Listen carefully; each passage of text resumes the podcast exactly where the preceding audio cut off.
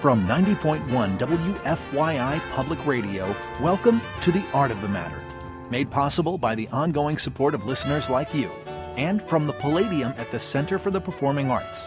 The music for today's show is courtesy of the Buselli Wallarab Jazz Orchestra from their Heart and Soul album, available on iTunes. Welcome to The Art of the Matter. I'm Sharon Gamble. This week, an art fair, an early music festival, and a night in India. And don't forget, we'll have that arts calendar we call What'll We Do? You won't want to miss a word right after the latest news from NPR.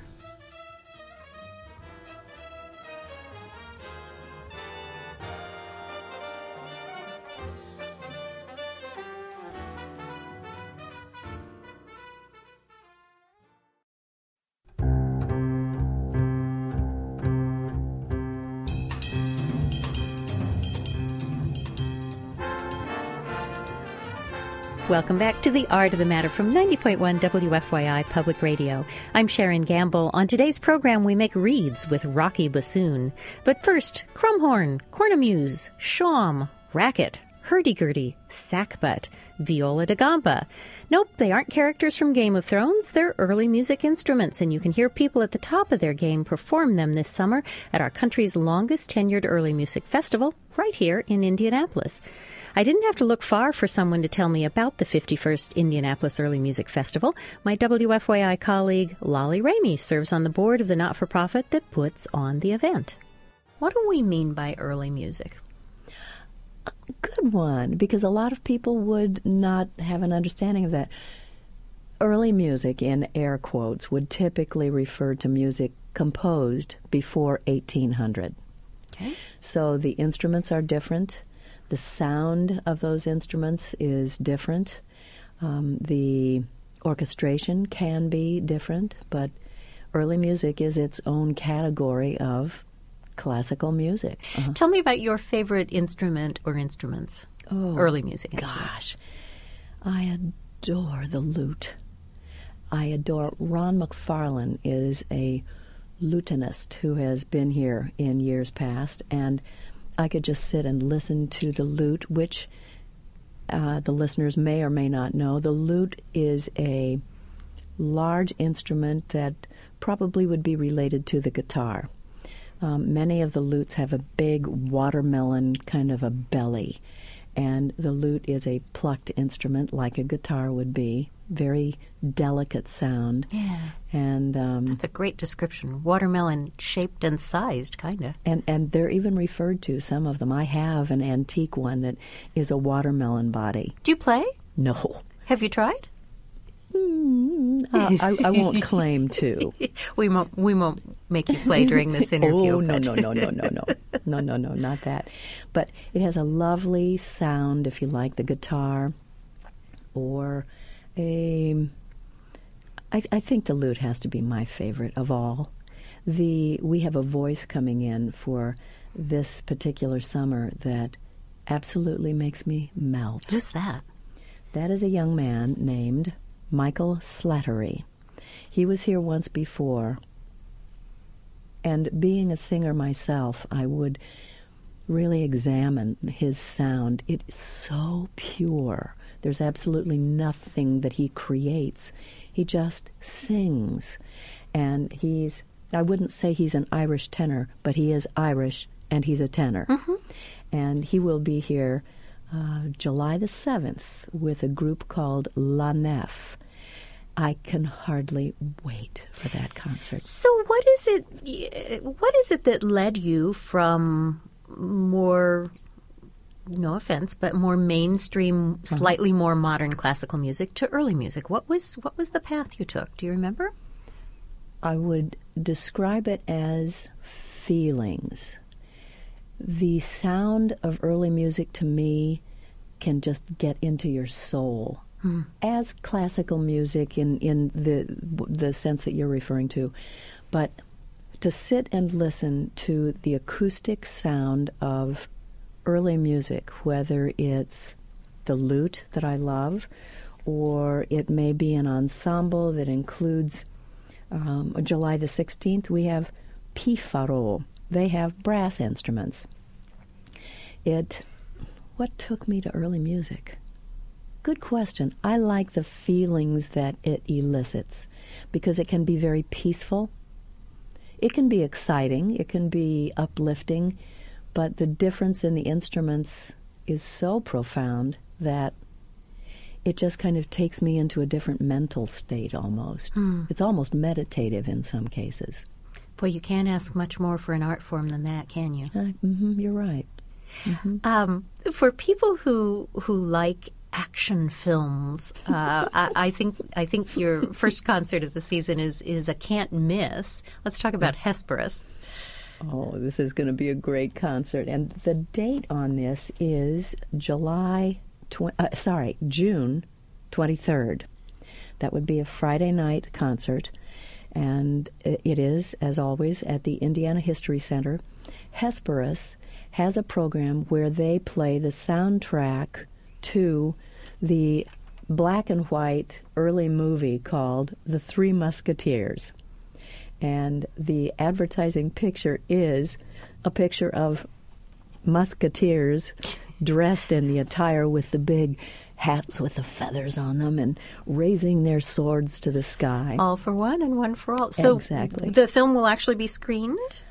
I think they're going to have the the film, and they play the and Hesperus plays the soundtrack How to it. How fun! That mm-hmm. that's that's become kind of a thing for contemporary orchestras. The mm-hmm. ISO mm-hmm. and the Indianapolis Chamber Orchestra have both done that kind of regularly, Yes. and so it's fun to see an early music uh, iteration of that. Um, the Peabody Consort is you're, you're presenting a, a family oriented concert by a consort. That's right. on That's June right. twenty fourth. What makes it family oriented? Oh, it's first of all, it's a Saturday morning. It is again at the Indiana History Center, uh, right down there downtown on the canal, and it is a free concert. Aha! It is inviting families to come, and with each of the concerts in this series, there is a reception following the concert. You are invited to join with the guest artists who are coming to play. And on the Saturday morning, just the fact that it's free, it is a daytime, it is a time when you can bring your children, come in and look at these instruments. I think it's a fabulous way to introduce early music to little children or to younger people because it is free and what an exposure to an art form that if we're not careful as you know Sharon it'll be lost if we don't train the next generations Festival Music Society board member and WFYI radio colleague Lolly Ramey. You can hear the 51st Indianapolis Early Music Festival at the Indiana History Center from June 23rd through July 16th. Ticket info for these family friendly concerts is at iemusic.org. And here's a preview of the kind of music you'll hear.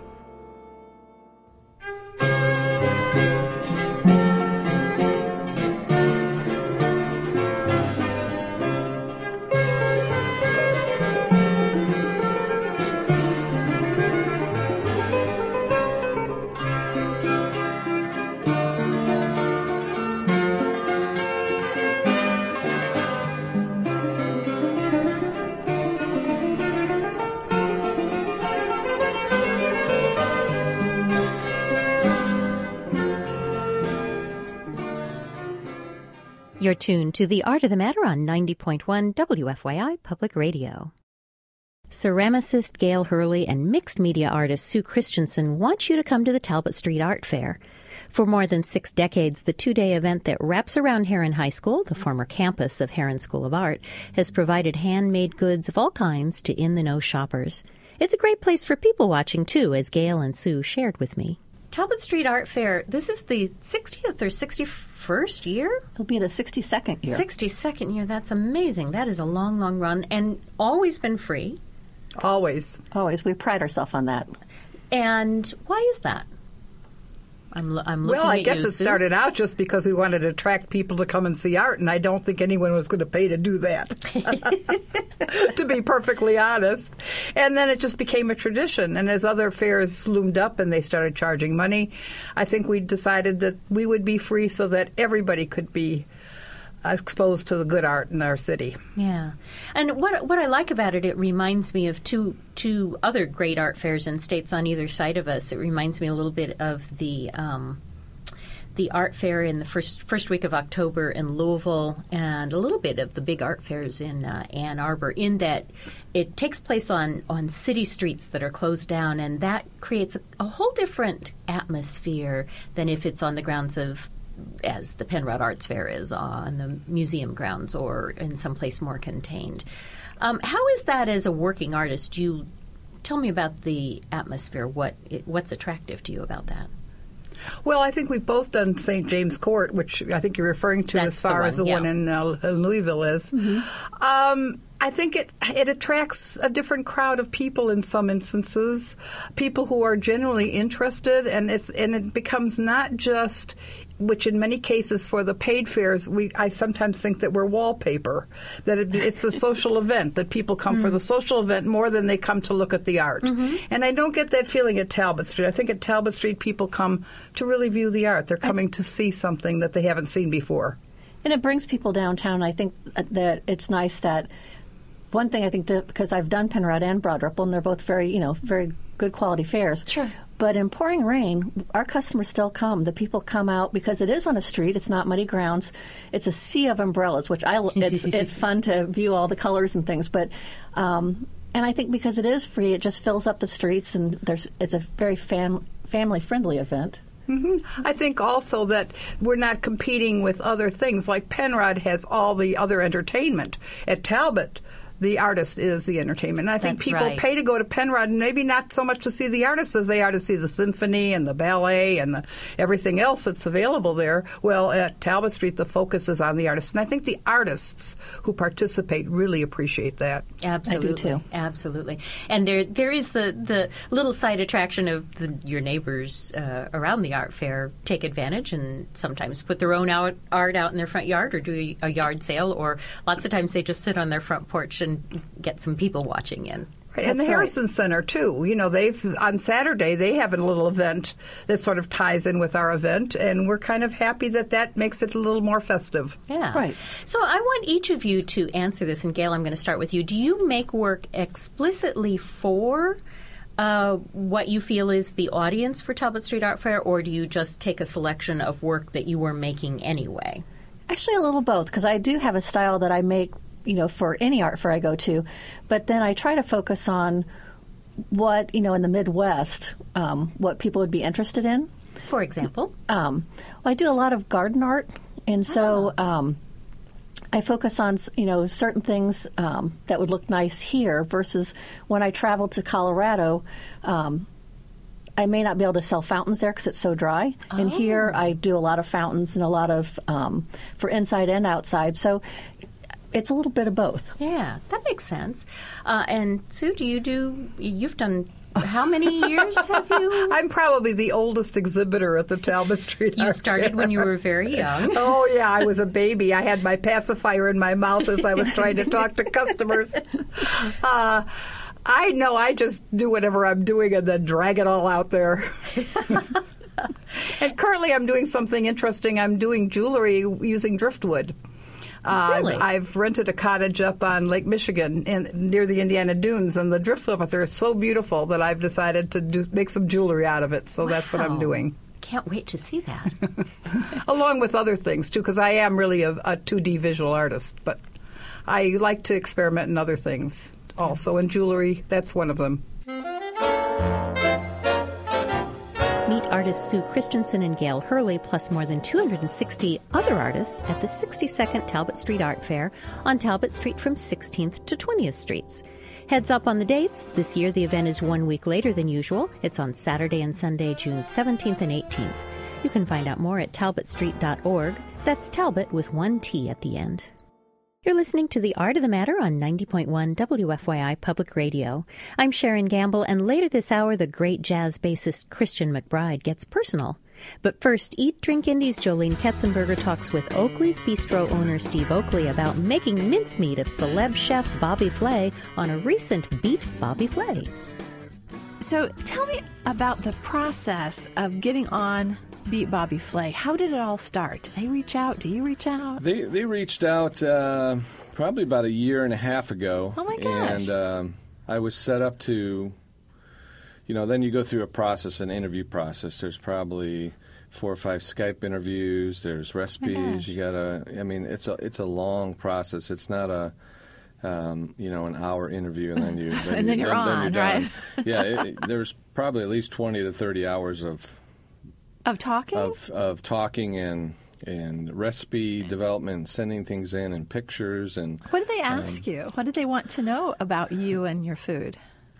Well, I think they were they're really searching for an idea or a thought or or some a different angle to what they already have done. You know, so after submitting dishes that I thought about, like what would I challenge them with? Right. You know, things like my grandma's pierogi or you know duck à l'orange or or different things because I you know I'm, I'm a fan of the show. I watch the show a lot uh-huh. and you know so I submitted those and they come back and they say those those are all really cool things, but what's this shrimp corn dog you do? Oh, I'm no, like, from your menu, yeah, right? from our menu and from obviously pictures on Facebook, Right. Because they take over all your social media, look at all that stuff. oh, do they really? Uh-huh. So as as they dug deeper, they're like, "What are these corn dogs? They seem to be a fan favorite and, And they are. popular. They are. They very they they are." And I said, "I'm thinking to myself as a chef that's worked in five star restaurants and had a restaurant. I'm like, Right. I don't want to be known for shrimp corn dog on national television, but."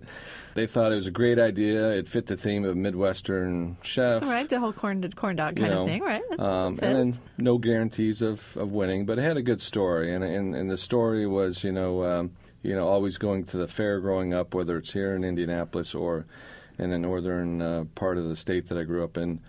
Um, it kind of fit the theme, so they're Okay, like, I'm seeing it, Yeah, right. they're like this. This is a great dish, but you can't just put a shrimp on a stick and and batter it and batter right. it and go. And even though the batter's homemade with fresh corn grated into it, da da da da da, they said you need to do something else. And I'm thinking, oh boy, what else can I do? So. Uh-huh. Right.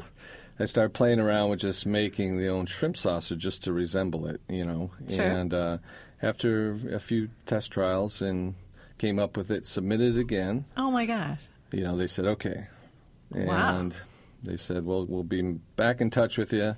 It's pretty short and sweet with them, you know. Oh, is it once they decide? Once they decide, So you got through that that first challenge, and and they liked Yep, it. So yep. that's how you get to be up against Bobby Flay. Yep, I got through the first challenge, and we get to the secret ingredient, and you're standing there in the middle of the room, and they got this camera just whipping around your head because they're like, just stay still for a few minutes. We have to get camera shots, you know. So it's it's a process, and um, then you reveal your secret ingredient, and uh, I think the look on his face was And it was good. So when you when you said you, that you the guys had you guys said we're going to make the seafood corn dog, Right. I I think he I think he was I think he was a little little surprised and taken aback. he was uh, quite taken back. But you I don't think he's- I don't think you've seen a seafood corn dog on one of those shows before. I'm I, just no, saying. I, I don't I think you have. I don't, I think you probably ever will again. But uh, you know, I mean, here's an Iron Chef guy. He's got to be able to figure this out, right? sure. I mean, that's when you when you're thinking about a dish to present him or, or to come a, come across him. I'm like, you know, what do you? How do you how do you beat this guy? And Well, I don't know. You His know. uh, his seafood corn dog didn't look all that good. I just, you know, you you had it all over him on the seafood corn dog thing. Yeah. At one point, I walked over, and you know, his he had a sauce that was burning. Oh, that's And, uh, right. yeah, so he burned his tangerine glaze or whatever he was making. Um, you know, just it was it, it was it was friendly, competitive. Was uh, it was it friendly? bantering, Is like- he is he a nice guy? very cool guy? You know, I mean, he I think he gets a bad rap uh, sometimes, um, but he's fantastic. You can hear Jolene Ketzenberger's Eat, Drink, Indy Saturday mornings at 11 on WFYI HD2, The Point.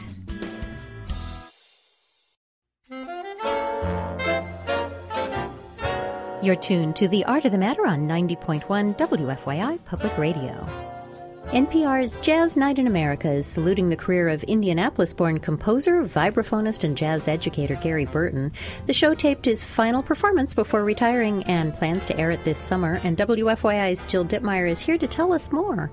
Gary's last show was at the Indianapolis Jazz Kitchen in March, and a few days before that, I talked on the phone with Jazz Night host Christian McBride about Gary's long and versatile career and his retirement.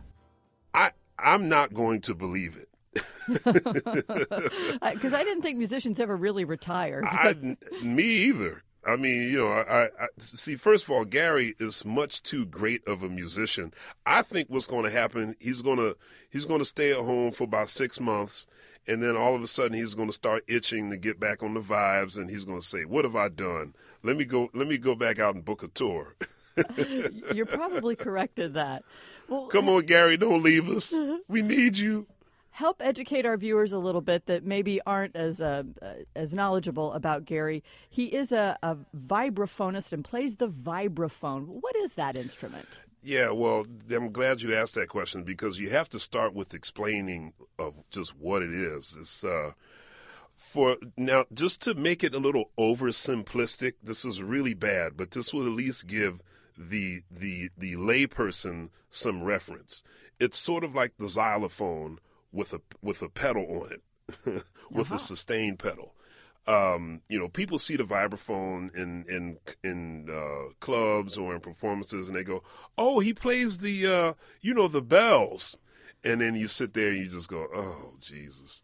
but um, yeah, the official name of that wonderful percussion instrument uh, with these tuned bars uh, that sustain uh, and make these sort of uh, airborne, these beautiful airborne sounds uh, is the vibraphone. And when you look at the the list of virtuoso vibraphonists in the history of jazz, the, the, the list isn't nearly as long as it would be for trumpet or saxophone or piano or bass or drums. Uh, it's a short list. So Gary Burton is one of the uh, he's easily on the Mount Rushmore of uh, legendary vibraphonists. Well, and I understand that he he was self-taught on it for one thing, yes. and he also changed it from a, a four mallet to a two mallet or two well, the other way around. mallet. Okay, one, yeah, one way or the other. Four. Yes. And uh, why is that important, and, and how does that make the, the sound different? When Gary Burton came along uh, in sort of the post bop era uh, of the late 1950s and early 1960s, uh, into the dawn of the fusion era, uh, Gary Burton was able to, uh, from a technical standpoint, take two mallets of just playing two notes at a time to this, starting this technique of playing four mallets um, and being able to have more colors. You know, he could actually play single note lines with four mallets in his hand. It's it's it's very uh, you almost you almost can't believe it, even when you do see it. You know, here's a man with two sticks in each hand, but he's playing one note at a time, and then at some point you might hear, "Hey, hey, where'd that extra note come from?" You know, uh, you know, he can almost sound like two people playing at the same time, and then he can play these four note chords the same way a pianist can. You know, so uh, Gary Burton was uh, a, a ver- very much a groundbreaking technician in that regard.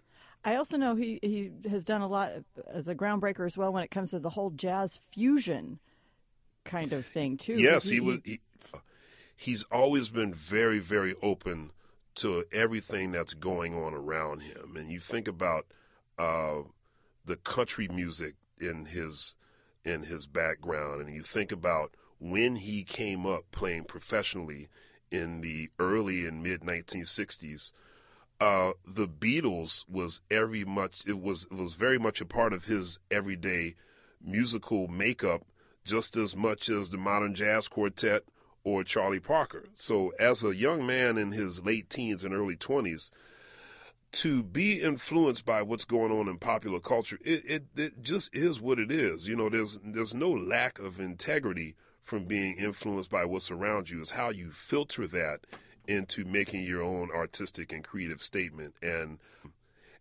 to be not only be able to do that with his own group, but then also be able to play with Stan Getz, and uh, you know the, his uh, musical versatility uh, is, is, speaks for itself. You know, he he's just been a, a, very much a musical titan all through these years, and I'm I'm very uh, honored that I've had a chance to play with him. Um, you know, on recordings and being on tour with him. Uh, just such a great guy and a great musician. Well, and I know with his quartet, he does. He has a, a bass player and with the drum and the guitar, but he's also spent a lot of time with piano players. Why? Why does the vibraphone and the piano meld together so beautifully?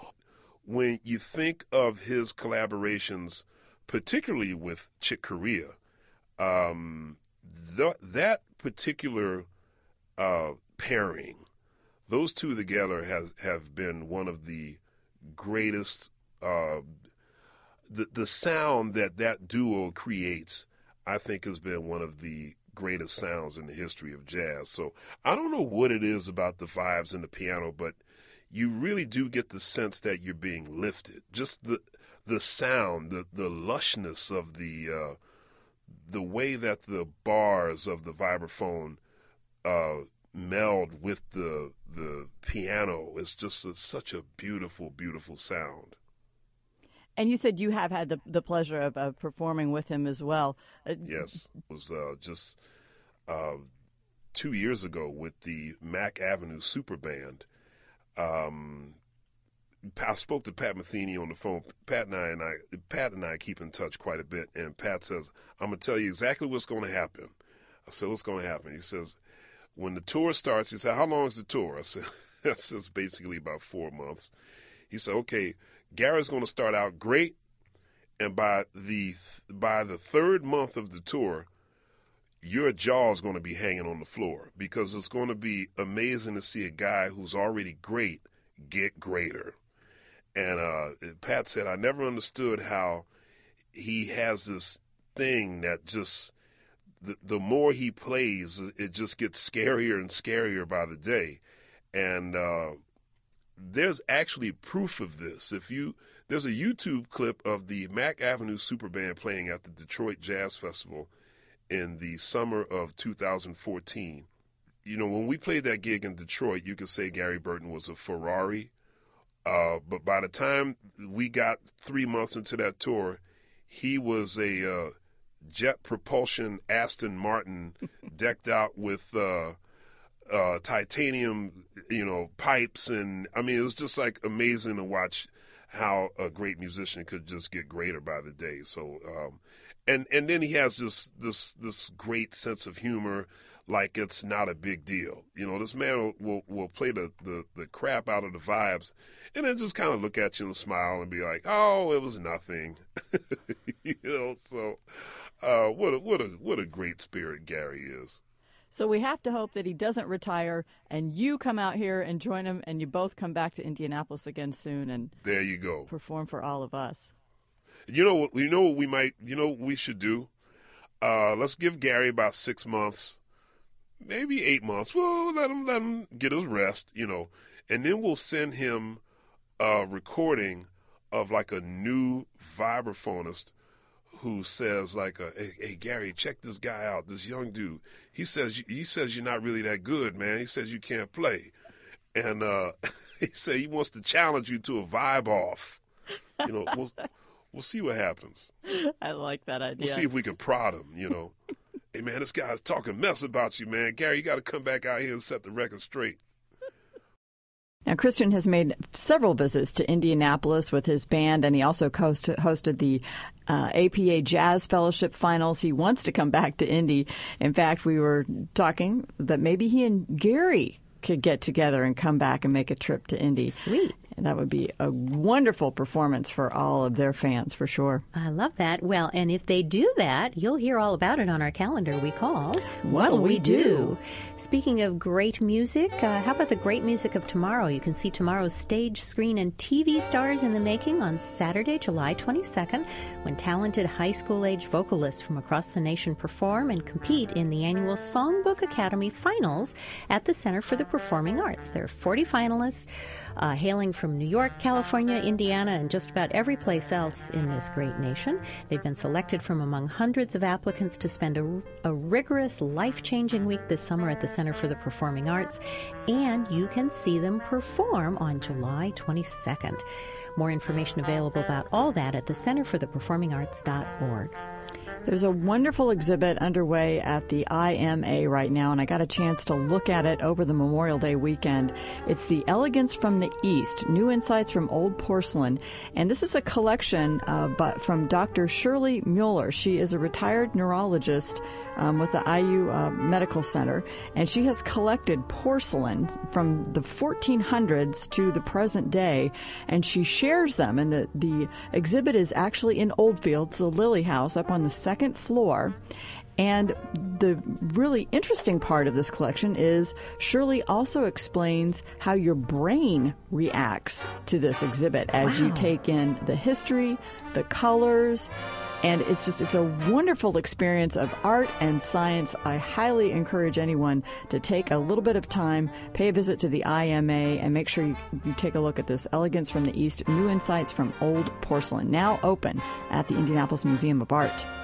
This coming Saturday, June 10th, you can hear Toonsmith Murphy with Tim Wright at the Liederkranz Performance Center. That's 1417 East Washington Street. You've probably driven right by it and not noticed it.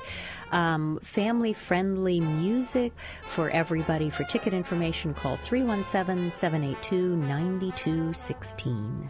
Well, if you do need more, we have more for you on the local arts and events guide at the indyarts.org slash guide. That's the Arts Council of Indianapolis's arts guide. Or you can join us again next week when we take a look at our cal- calendar that we call What, Do We, do? do? You're listening to The Art of the Matter, a weekly show about the arts in Indianapolis and central Indiana. Your host is Sharon Gamble. If your arts organization has an event or activity of which you think we should be aware, please contact us at least three weeks in advance. You can write us at The Art of the Matter, care of WFYI, 1630 North Meridian Street, Indianapolis, Indiana, 46202, or you can email us at aotm at wfyi.org. You can also hear The Art of the Matter on wfyi.org. You're listening to The Art of the Matter on 90.1 WFYI Public Radio. I'm Sharon Gamble, and in just a bit we choreograph a trip to India. But right now, let's talk about the bassoon. The bassoon has, well, a reputation. It's one of the most difficult instruments to learn, and then there are the jokes. What do you call a bassoonist with just one reed? An optimist. How do you get two bassoons in tune? Shoot one. And yet, our city is home to Rocky Bassoon, an ensemble of six players who build themselves as a bassoon rock band. And if that's not unusual enough, they play to raise money for good causes. WFYI's Eric Hartvig was intrigued enough to file this report. Uh, our next song is by a group called Metallica.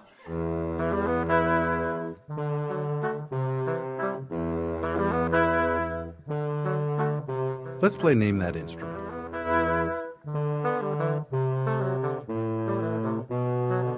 Who said the bassoon? To the listeners who did, well, congratulations. You're definitely a nerd. It's a crazy day. Like excited. Today I'm hanging with the all bassoon band, Rocky Bassoon. Uh, so we're at the uh, very groovy and hip Grove House. This isn't the average run of the mill six person all bassoon band that you're used to hearing about. This is where all the really hip events in Fountain Square happen. That's right.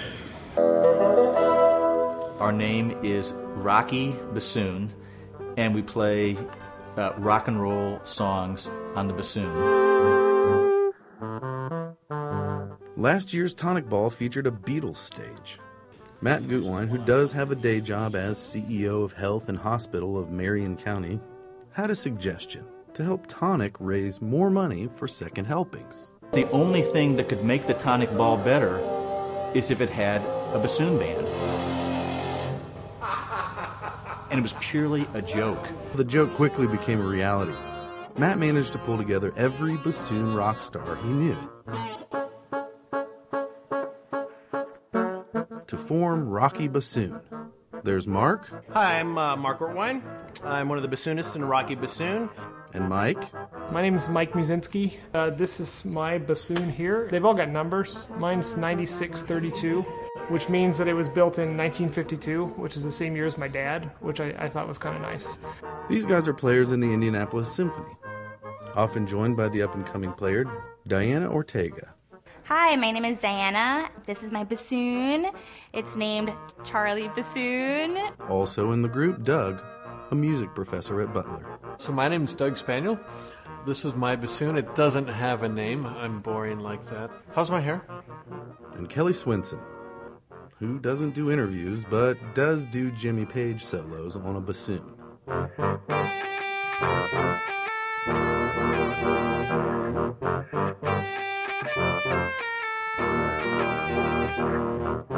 Can you talk about the shy bassoonist we have in the group?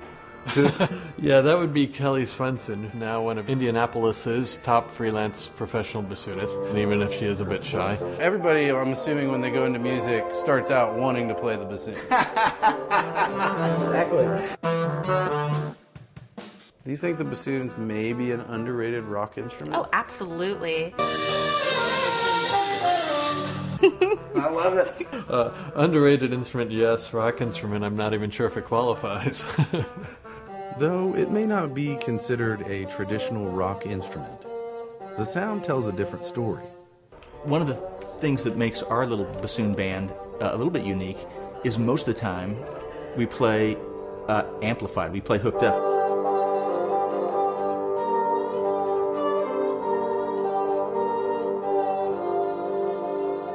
we will play with effects pedals, and so it's this very, you know, loud rock and roll bassoon. And I'm not sure that anybody's doing that in the country. Matt Gutwein says he's just happy they let him be in the group.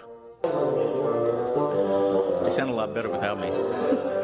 He doesn't think he's good enough. It's an upgrade. You have to be pretty damn good at the bassoon to I'm hang not. with them at all, right? No, I'm not. I'm not. To all the other members of the band, this is a load of bassoon BS.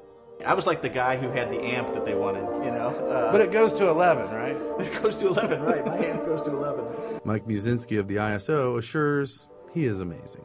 I mean, when I met him, he said, "Hey, my name's Matt Gutwein. I, I I play bassoon, but I haven't really been playing for 37 years, so uh, don't critique me too hard." I was like, "Okay, this is gonna be." Is this going to be terrible? Like, what's going to happen here? And he started playing. I was like, "Wow, this guy's brilliant." Mark Ortwein is the man who knows all about amping up all these woodwinds. It's a pickup that I, it goes on the vocal of the bassoon. Then I can go through pedals and pretty cool. A pickup is attached to the vocal. So you added the pickup to what is this called again? Called the vocal. Vocal, okay. This picks up all the, the vibrations and the, the pitch and everything. This would be just a normal bassoon sound.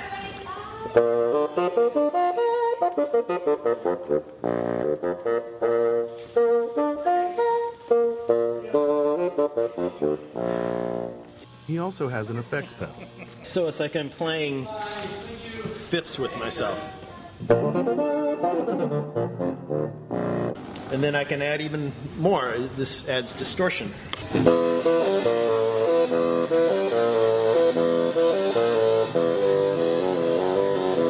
It's hard to believe that the bassoon is usually taken lightly. Like in, in all the old cartoons, you know, the most comical parts were usually given to the bassoon. We're kind of the clown of the orchestra. They call this the farting bedpost. Now, this may seem a little too lowbrow for the typical NPR listener, but if you're still here, we know you're cool. Diana Ortega says this group is a dream come true. I've always dreamed of playing in a rock band, actually. I love making music, and when I play my bassoon and I play with these guys, it feels like something from another world. It's just magical. Rocky Bassoon is just getting started on their journey of charity fundraising and face rocking. Be sure to keep an eye on them, as I remain hopeful that the bassoon will rise in the ranks of rockdom. I'm Eric Hartvig for The Art of the Matter. WFYI's Eric Hartvig with Rocky Bassoon. Learn more if you dare by searching Rocky Bassoon on Facebook, where you can see Eric's video of the group. Oh, and that's spelled rock, R O C K, E period, bassoon. There's something about India that keeps drawing artist Gregory Hancock back to its vibrant landscape and culture. After arriving home to Carmel, Indiana last December after his seventh trip to India, Gregory realized he still has more to say about Indian culture as a choreographer and a storyteller. The result is Gregory Hancock Dance Theater's A Night in India. I invited Gregory and longtime colleague and artistic advisor Christine Colquitt Thacker to talk about the concert. Gregory, what in India is drawing you back again and again? You went for the seventh time not too long ago? Yep, I think it's been my seventh time there. Um, I've just I, well, I've always been fascinated with India, the culture of India, the art, the music, the people, the history, the spirituality, and it just kind of keeps drawing me back. And my company, Gregory Hancock Dance Theater, uses a lot of Indian themed programming, so Mhm. I just keep going back to get more inspiration. How did that start? Where did you do you remember now what your first um, attraction was? My, my first trip to India was through a Creative Renewal Fellowship that sent me to India to study um, classical dance of India and music. And but my fascination, uh, maybe 15 years ago goes- or, or more, I just kind of became fascinated with Bollywood movies and the music and how danceable the music was, and that people weren't using that music with contemporary or ballet kind of movements. So I, I wanted to create this fusion of classical dance styles and form with East and West together, Yes. and Mhm. sort of went from there. And Christine, you're I'm going to ask you this because you're close, but not as close as as um, himself here. Um, what do you see changing as with each of these trips? What do you see evolving in, in Gregory's style? Well, um, you know, I was there in the beginning uh, with Gregory and his his starting to dabble with India, and we actually we offered classical dance of India in our workshops, even you know, 17 years ago when we when we started doing this. And so I was at the origins of his choreography, and what I'm seeing with more trips coming back is a deeper and deeper layering as to um, what he sees in India, what he wants to give back to the community here to to bring to them from his trips. It you know it started with just the musicality of it, and uh, with each piece that he's created over the years, he's digging deeper and deeper into the layers and the many cultural aspects of India. And it's been fascinating for me because it's always an educational experience working with Mhm. Gregory. I've always learned so much and continued my own you know interest and curiosity. But I, I see depth. I see more depth with every trip he comes back. There's there's a deeper level of spirituality to the to the work that he's presenting. That's funny because I was going to guess, having seen a lot of your work over the years, that it was this. If you had to rank which of those elements you ticked off, the colors, the the music, it might be the spirituality that is the the real driver. Yeah, I, I think that with, with all my work, it's kind of the spirituality behind pieces and the music. I like finding music that has that sense of spirituality, even within the music, and then to bring that out in the story or the dance. Or so, kind of Mhm. that's always been been a major draw. And you wear multiple hats. You're a, an artistic director, a choreographer, costumer, set designer. Um, how how do you switch gears among all those? Um, for me, I, I don't switch gears. I like to think of it all as one connected job in a way. I, I'm kind of one of those artists that has that complete vision of what I want the piece to look like, to feel like, to sound like, to be lit like, to be costumed, and and I like um, combining all those elements. To me, it's someone asked me um, what's my favorite part of those things, and I really don't have a favorite. I, I like all of it because it's it's just for me part of the same thing Yeah. the costuming the choreography the the music the direction the staging it's all just connected Is there a story arc to a night in India? Um, there, there's several pieces in, in this concert. I've tried to include more musical genres of India, which is impossible because the country is so vast and there's so many musical styles. And but I've tried to include a little more from um, a more um, religious, spiritual kind of Shiva's Tandava dance to some folk folk music of Rajasthan, um, some Bollywood style things. There's one piece that has a more of a story, um, sort of inspired by the partition of India. Um, so there's there is a arc in a in the whole entire piece, but several pieces together. I think six or seven pieces in the entire concert. Do you have a favorite moment in this concert yet? I do. I do. And and when you asked about the storyline, you know, Gregory's a prolific storyteller, and as a dancer, what I enjoyed the most was being a part of his vision for those stories. Um, and he does have a, a piece uh, entitled "Shattered" that is extremely powerful to watch and has a storyline involved.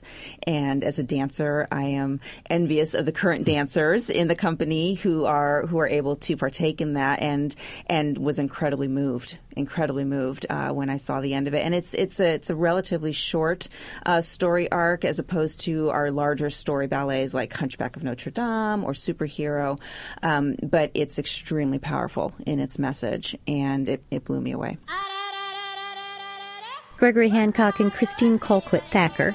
You can see Gregory Hancock Dance Theaters A Night in India at the Tarkington at the Center for the Performing Arts on Friday, June 9th or Saturday, June 10th. An Indian market in the lobby will offer interesting items so you can take home a souvenir of the concert. Learn more at gregoryhancockdancetheater.org. Every week, a Cultural Manifesto's Kyle Long talks five songs with someone from our community. Here's this week's journey. I'm Kyle Long from Cultural Manifesto, and I'm here with the Indianapolis based rapper Diop Adisa.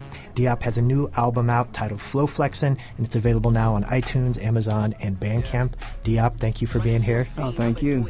You have five songs to share with us. Yeah, so the first one is Oddisee. It's by Oddisee, and it's called Afterthoughts. Um, and it's a beautiful instrumental. Uh, Oddisee's a great artist, but he's really a great musician as well. And this is one of his tracks that I've loved for years. Yeah, he makes beats, he rhymes, he has a band. He's amazing all around talent in hip hop music. Yeah.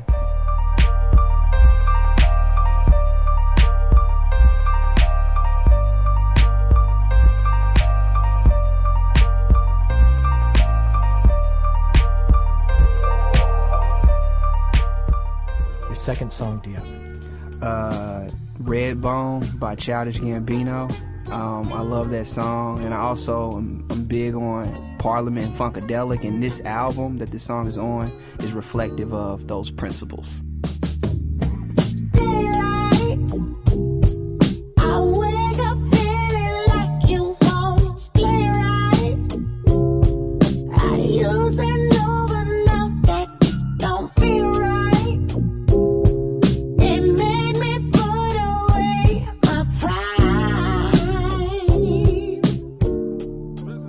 Number three. uh, March Madness by Future. Um, this song always gets me amped up. I love the beat. I think it's Future's best song ever, so I always play it regularly. Dirty something in the styrofoam. Spill the day to get my mind blown. Dress it up, you know the Nassau. 200 miles on the dash. Gotta roll a pound up a gas. Switch your lanes in the Grand Rapids. We the one that kept it cool without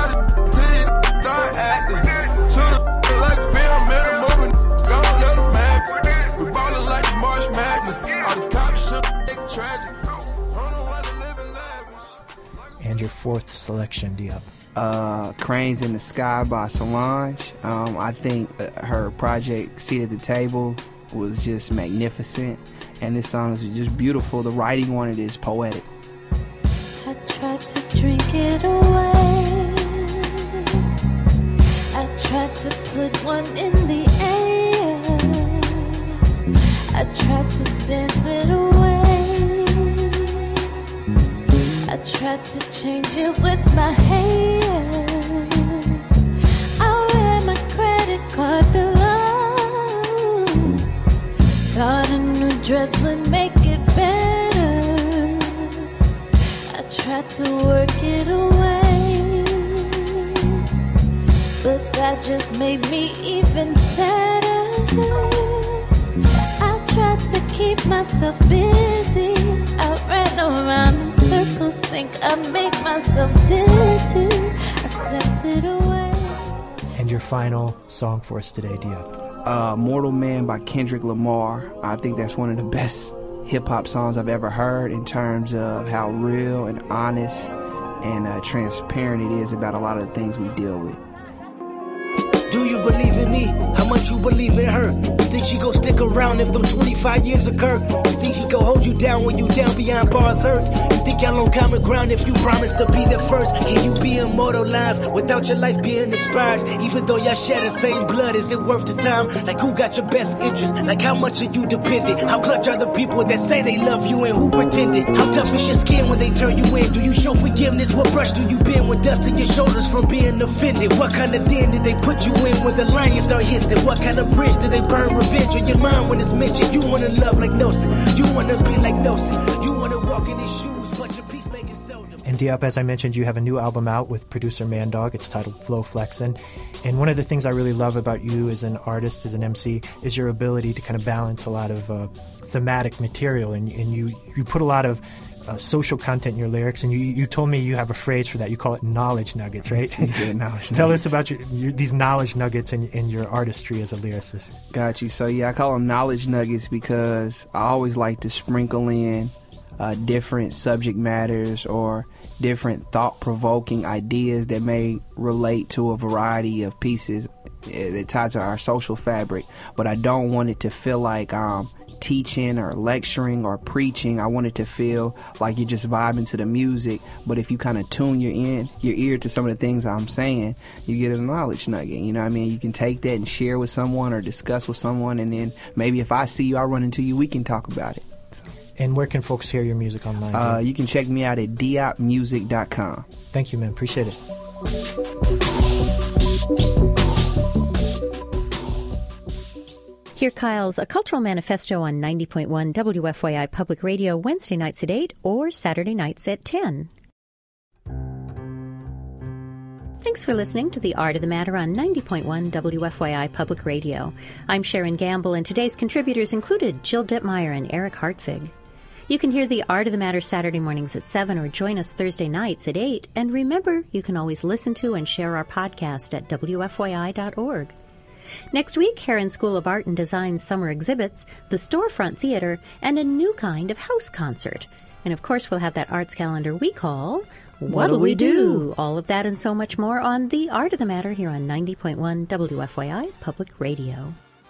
You've been listening to The Art of the Matter, a weekly show about the arts in central Indiana and Indianapolis. The Art of the Matter is executive producer Roxana Caldwell, producer Melissa Davis, contributor Jill Ditmire, and host Sharon Gamble. The Art of the Matter, made possible by the ongoing support of listeners like you.